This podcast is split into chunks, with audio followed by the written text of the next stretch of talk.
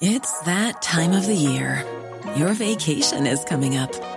You can already hear the beach waves, feel the warm breeze, relax, and think about work. You really, really want it all to work out while you're away. Monday.com gives you and the team that peace of mind. When all work is on one platform and everyone's in sync, things just flow wherever you are. Tap the banner to go to Monday.com. Ever catch yourself eating the same flavorless dinner three days in a row? Dreaming of something better? Well, HelloFresh is your guilt free dream come true, baby. It's me, Keke Palmer. Let's wake up those taste buds with hot, juicy pecan crusted chicken or garlic butter shrimp scampi. Mm. Hello Fresh. Stop dreaming of all the delicious possibilities and dig in at HelloFresh.com. Let's get this dinner party started.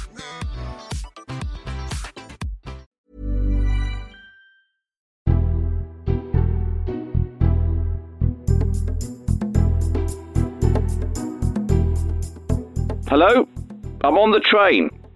Hello and welcome to the Red Box Politics podcast from the Times. I'm Matt Chorley, stuck on a train, unable to get into the studio to record this week's podcast. The first time this has happened in three and a half years and more than 200 episodes.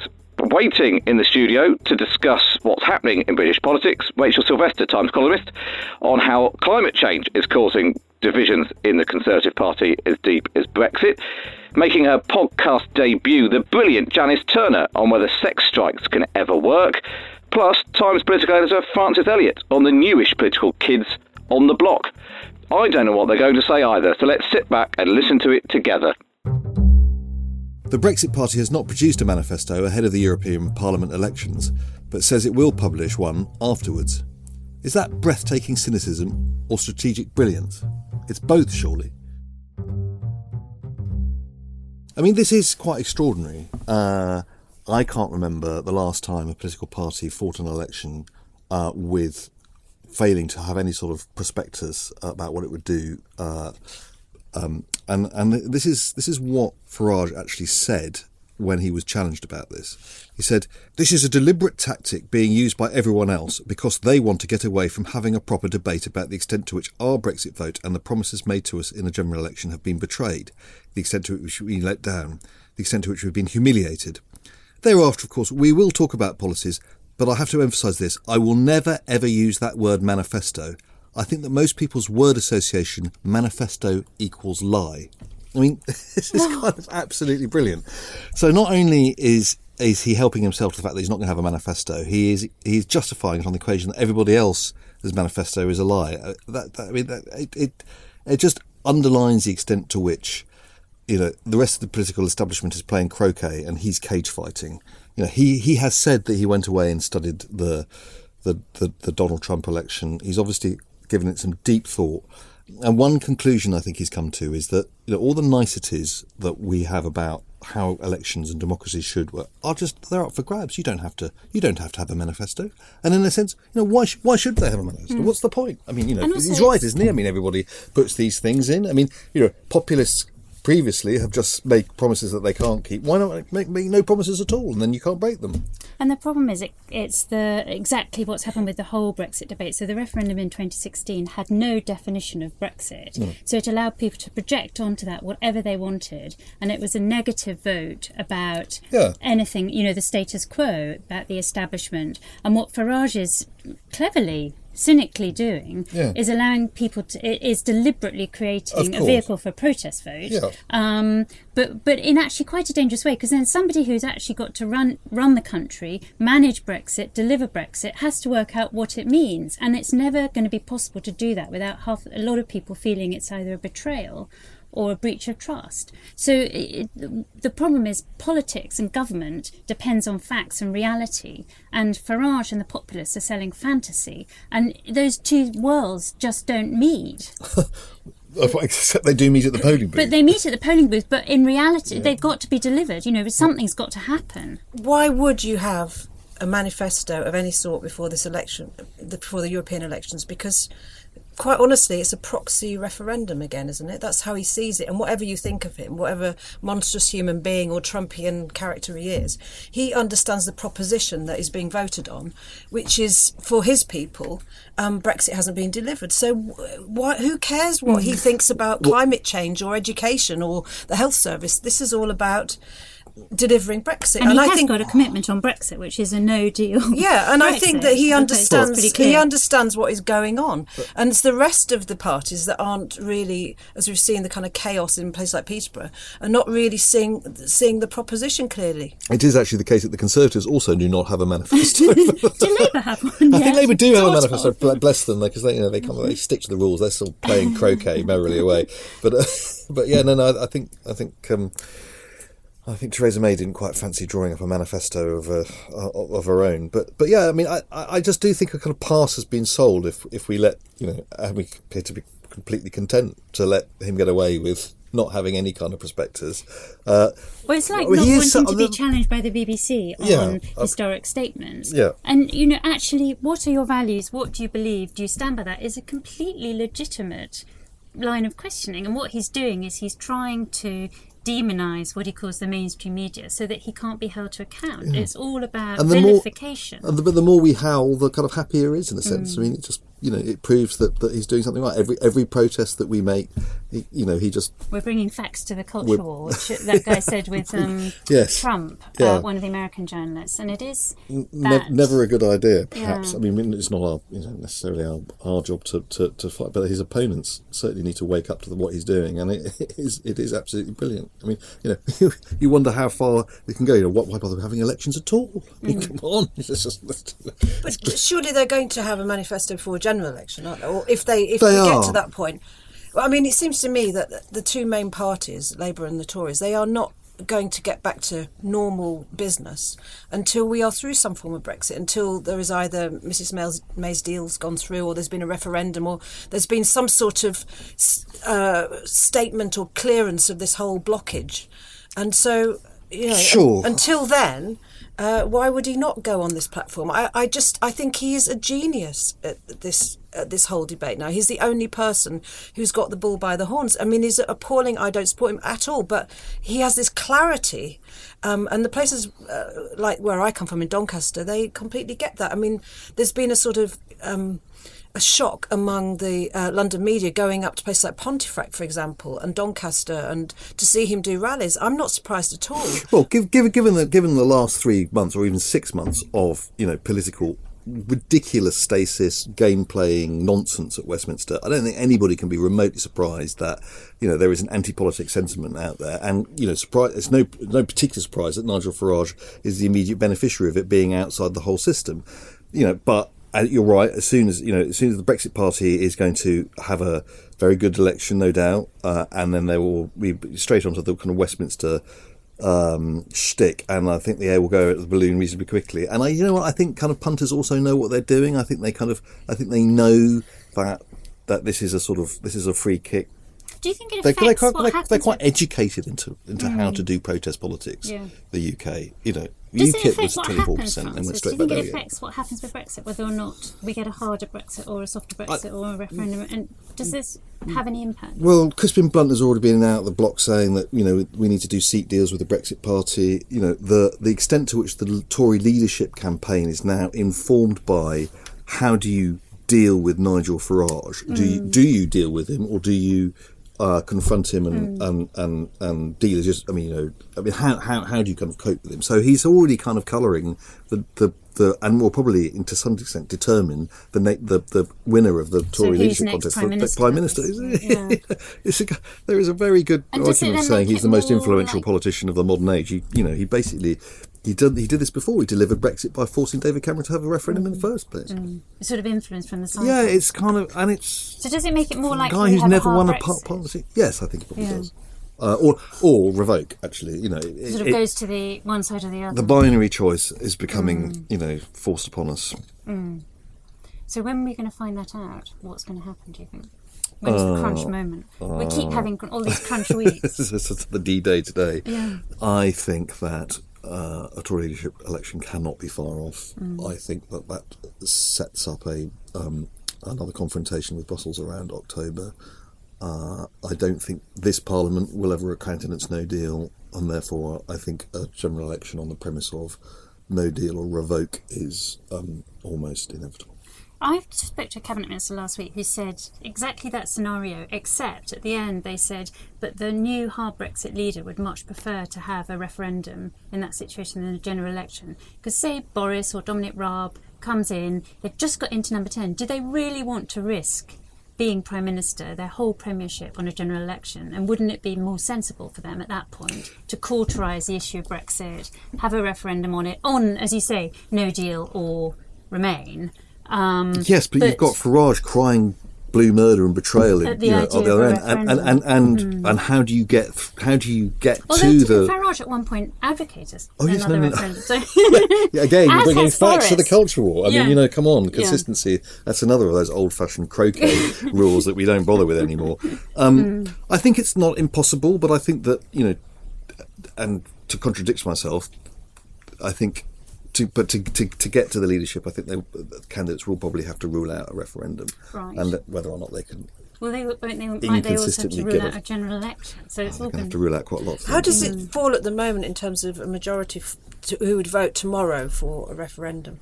Uh, in the House of Commons, Yes. I think you wouldn't get much beyond 200, would Right. you? Or You'd max? more Tories, wouldn't you? Yeah, a hell of a lot more through? Tories. I mean, you see some Tories nibbling at it, Mm. Uh, it's definitely moving in that direction. but it's well short of a parliamentary well, majority. of, yeah. I mean, I've got to Unless- the position now where I, I just care about social fabric, and I, I wonder if a lot of other people are starting to feel the same. That unless we find some way of finally settling this mm. issue, things are, we're going to rip apart.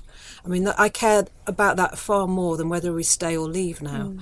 I just want there to be a way of moving on to normal politics again and talking about social care or the environment or education.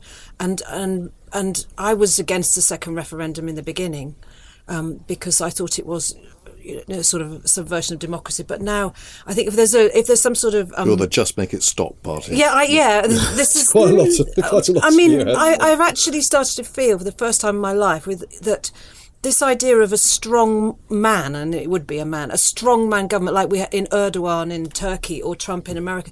There is an appetite growing in the in the confusion and wreckage of Brexit, mm. and I think unless we get things back on a stable footing, a real oh, of what we used to be before, that's where we're going to be. And Farage, of course, you know, is the mm. is a, a major candidate for that role. Salvini. And the yeah. problem is neither side are happy. So the Brexiteers see the withdrawal agreement as a fudge they can't accept. The Remainers aren't happy either, and each side has become further more and more polarised. It's very Yes. hard to see how you reach a resolution without. Well, I think the referendum and and a referendum in which the, all the options are on the table. Really, I mean, everyone says it will be like uh, Mrs May's deal or. or or um, or remain, or Mrs May's deal and leave. I think there has to be some sort of um, single transferable vote kind of thing where you can say your first, second, and third options, and then we can finally um, resolve it. Rachel. So moving on to non-Brexit subjects, actually. The photo of David Cameron hugging huskies in the Arctic symbolised his brand of modernisation. He replaced the Tory torch with a Conservative tree and told the electorate they could vote blue, go green. But one of Theresa May's first acts as Prime Minister was to scrap the Department for Energy and Climate Change, and now the Tories are deeply divided over the environment between interventionists and free marketeers.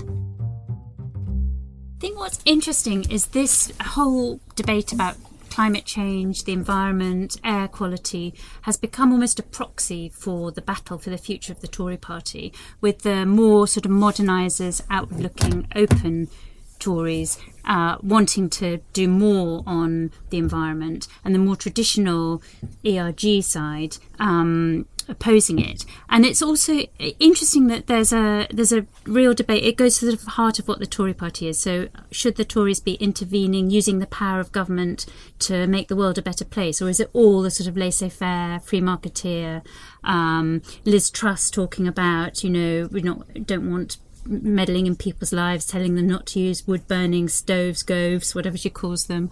Um, and there's also an issue about um, cost of living. So people like Rob Halfon, who's one of the kind of blue collar um, Tories who wants to, um, he's campaigned on fuel prices and that kind of thing. He says this is a sort of metropolitan issue and it doesn't go down well in working class seats like his.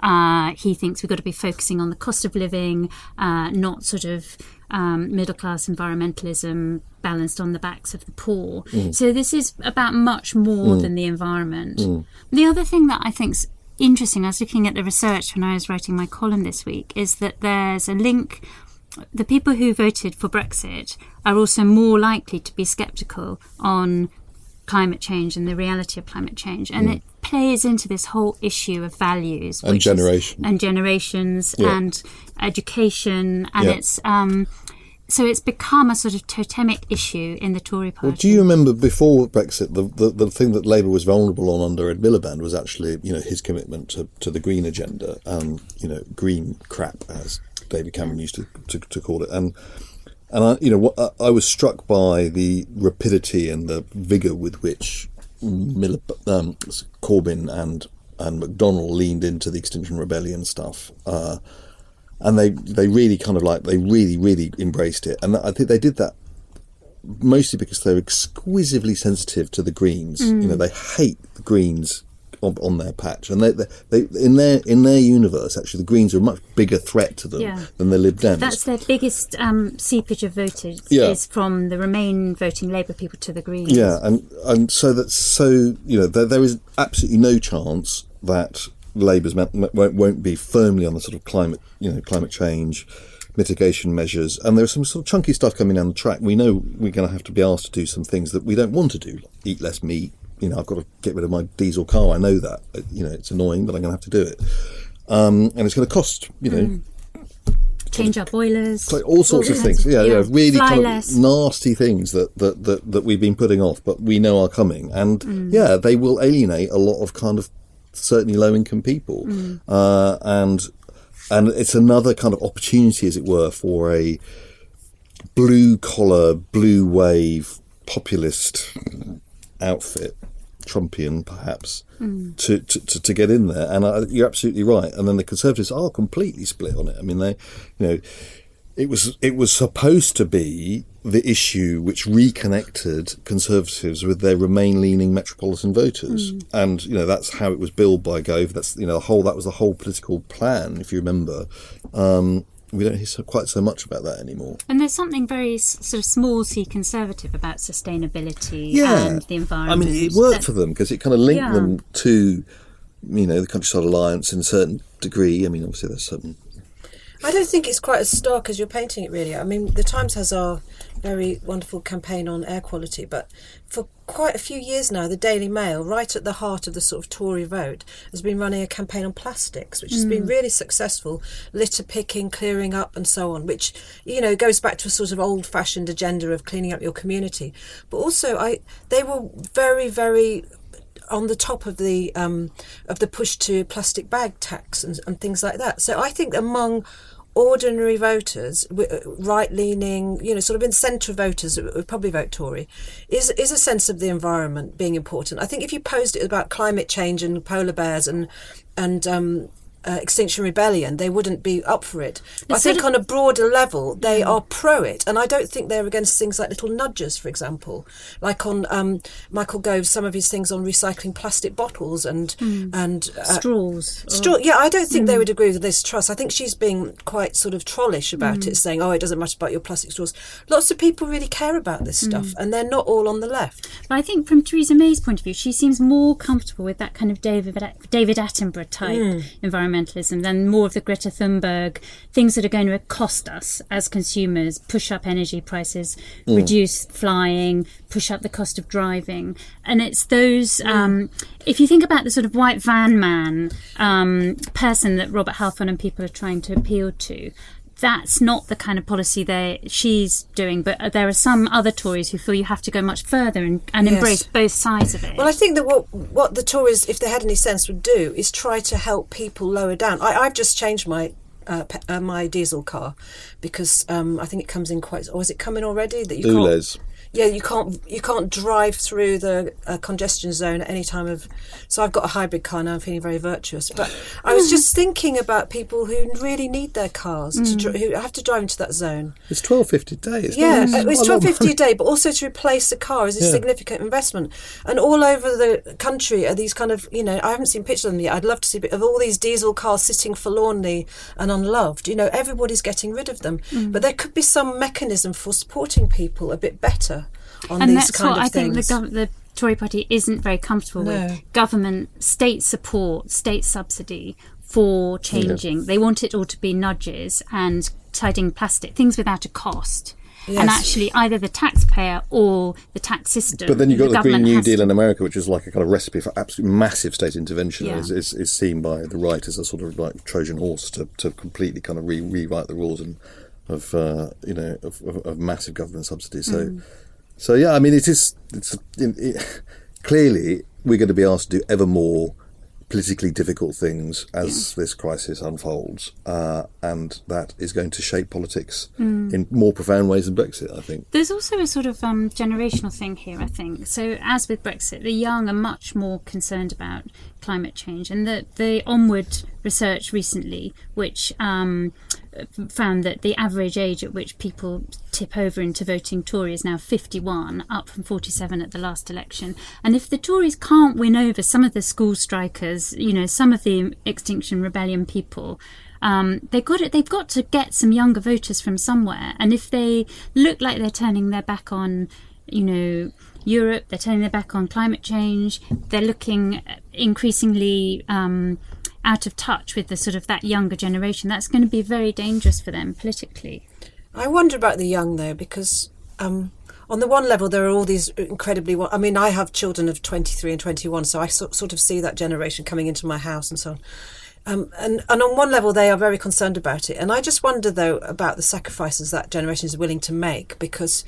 A, in my in my experience, they do not recycle. If all the bin, all the beer cans in my bin, even on that small example, are they prepared to give up all their devices? Are they prepared to give up? Did you all, know music streaming Are they going to give up? more CO two than, than having a Yes. record? It's Are they going that. to give up travel? right? Yeah, because all the power that you need to do all the servers to keep it going. The- They're very very ungreen music streaming. the most extraordinary statement um, by Caroline Lucas the other day, and it really made me sit up um, sharp, was that we're not supposed to fly um, except once every five or six years. And I thought, my goodness, I will give up meat, I will give up my car, I will walk everywhere. But the idea of spending the rest of my life in Cornwall, I mean, Cornwall's wonderful, Scotland's wonderful. Apology to Cornish readers. But no, I actually I spent all my childhood holidays seaside in towns are available.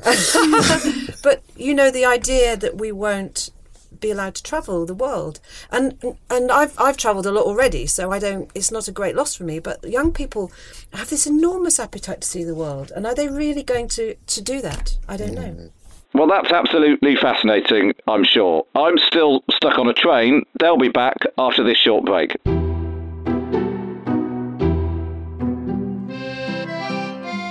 If you enjoy listening to Times journalists talking about politics but would like to do it while it's sea, you're in luck. Imagine me and Danny Finkelstein, plus Prue Leith, Pam Ayres, Armando Iannucci, and Alan Johnson on a cruise ship. No, it's not a brand new reality TV show, but the brilliant literary festival at sea 2020 on the Queen Mary 2. For details of this trip, organised by Times expert traveller, and to book your place on board, go to thetimes.co.uk forward slash litfest 2020 and quote the word Times when booking to get access to exclusive Times events.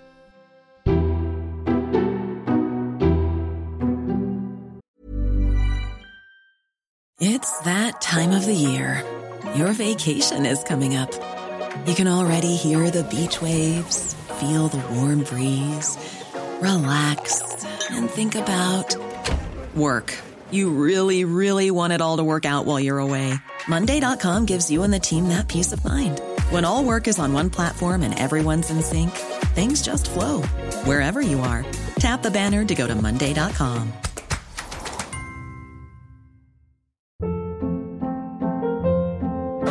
Hold up. What was that? Boring. No flavor. That was as bad as those leftovers you ate all week. Keke Palmer here, and it's time to say hello to something fresh and guilt-free. Hello Fresh. Jazz up dinner with pecan-crusted chicken or garlic butter shrimp scampi. Now that's music to my mouth. Hello Fresh. Let's get this dinner party started. Discover all the delicious possibilities at hellofresh.com.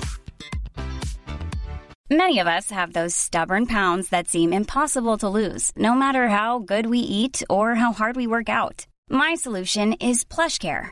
PlushCare is a leading telehealth provider with doctors who are there for you day and night to partner with you in your weight loss journey. They can prescribe FDA-approved weight loss medications like Wegovy and Zepbound for those who qualify.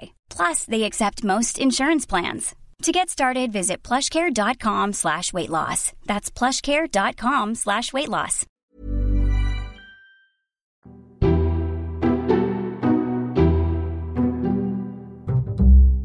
In America, actress and Me Too activist Alyssa Milano has urged women in America to take part in a sex strike to protest against a new abortion law in the state of Georgia. It worked in the Greek comedy Lysistrata when women team up to bring about the end of the Peloponnesian War. So, is denying sex a useful campaign tactic? And could it maybe even break the deadlock over Brexit? Let me first say that the, the laws changing in Georgia are pretty extraordinary. I mean, what the state legislature is doing is is is a challenge to Roe versus Wade and the legitimacy of abortion altogether, and it's going to mean life sentences for women who do it. There's some talk of them not being able to leave the state if they want an abortion. Uh, it is a really, really serious issue. But it, it, was just an extraordinary thing that this actress, who's very big in Me Too, said that what women should do, and I, I guess she's talking about heterosexual women, is not have sex with men until uh, the uh, Georgia state uh, government uh, does something about it. Um, uh, I don't know what people think about that. I mean, on one level, there is the attitude that uh, it's a terrible thing that uh, sex is something women give to men, and that we that we wouldn't enjoy ourselves, and therefore we have to stop. If we stop doing it, it's kind of self defeating. But and also that men are the people who are going to have the power to make the decision over this. Yes. Actually, you mm. know, if women were in politics, then then it wouldn't be up to the men to decide. No, it, but there is also um, there's quite a long precedent besides um, in Greek comedies for sex strike. Um, in 2003, Leymah uh, Gbowee uh, organised a, a sex strike in Liberia to end the civil war, and she ended up with a Nobel Peace Prize. And in Kenya in 2009, uh, women enforced a sex ban until the political infighting ceased. Uh, and then there was a stable government within a week. And in the Philippines, a sex strike led to peace in a violence plagued island. So, you know. So, with Brexit, who's not having sex well, with this who? is the question. Is it the Tory Rachel, whips who are going to be denied sex by the MPs? well, well, I don't know. How would you think that might pan out in Parliament? Can, can I, can I make a suggestion? Yes. Well, an observation. Yes there's there's quite a lot of onanism actually in Brexit. So I'm not sure. I'm not sure how a sex strike is going to hit the the worst offenders. Yeah. I, I think a gazebo ban would actually possibly a gazebo just ban. just stop them from appearing on television. Right, yeah, they're not sex allowed... with themselves that they most particularly. Yeah, that narcissism ban. Yeah, yeah, I know. What if what if Nigel Farage and the Brexit Party had a policy of like we're not having sex until until Brexit's delivered? I think the Spartans are more interested in sovereignty than sex, yeah, that's aren't true, they? Isn't the it? Problem. Yeah. Yes. But there is a sort of serious point here, which is that about a permanent secretary said to me the other day. There's this sense in Whitehall. They keep talking about this thing called learned helplessness, which is a sort of psychological theory drawn up by this man Martin Seligman. I think it was in the 60s, where he did these experiments on dogs, which would definitely be banned now. But he put two groups of dogs. The first group, um, they were trained to turn off an electric current by pressing a lever. The second set of dogs didn't know how to do that. And then both sets were put into this sort of mm. box with an electrocuted floor. And the ones that knew how to stop the pain of the current pressed, jumped out of the box to escape it. And the ones that didn't just lay down and whimpered.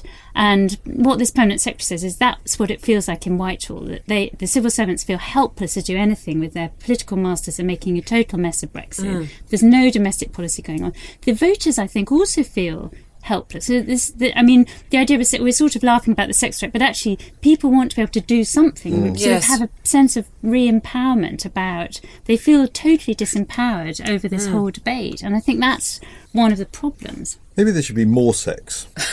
You, yeah. Actually, I mean, well, the- Under there is- Boris Premiership, there is perhaps, not. Francis. There is certainly not enough interaction between the Leave and Remain tribes. Well, the- it's extraordinary how little they interact with one another. Well, there was a, If the they, Labour if they Party. had sex, if, if more Leavers had sex with Remainers, perhaps we would actually kind of. Get Well, I them. think I would customs union babies. I would think that the Remainers would be less likely to want to have sex with Leavers. Didn't they do all? They the, do, yes, They did all these um, yeah. surveys which show that you would be Remainers are more hostile to people on the other side than. Yes, Yeah, and then the and the Labour Party, of course, has those um, T-shirts that say "Never kissed a Tory." Yes, which is awful. yeah, it's awful. The idea that. Uh, How incurious. Yeah, exactly. So Tory curious. It's a new sexual preference. It's all right. I'm nearly there. The train's just pulled into Waterloo. What do you mean they've finished? Well, a huge thank you to Francis Elliott, Janice Turner, and Rachel Sylvester for holding the fort in my absence. If you want to listen to more of this hugely professional audio content, don't forget to subscribe to the podcast on iTunes, Acast, Spotify, or wherever you listen. And let us know what you thought of what they've been discussing while I've not been there by emailing redbox at thetimes.co.uk. But for now, for me, Matt Chorley, it's goodbye.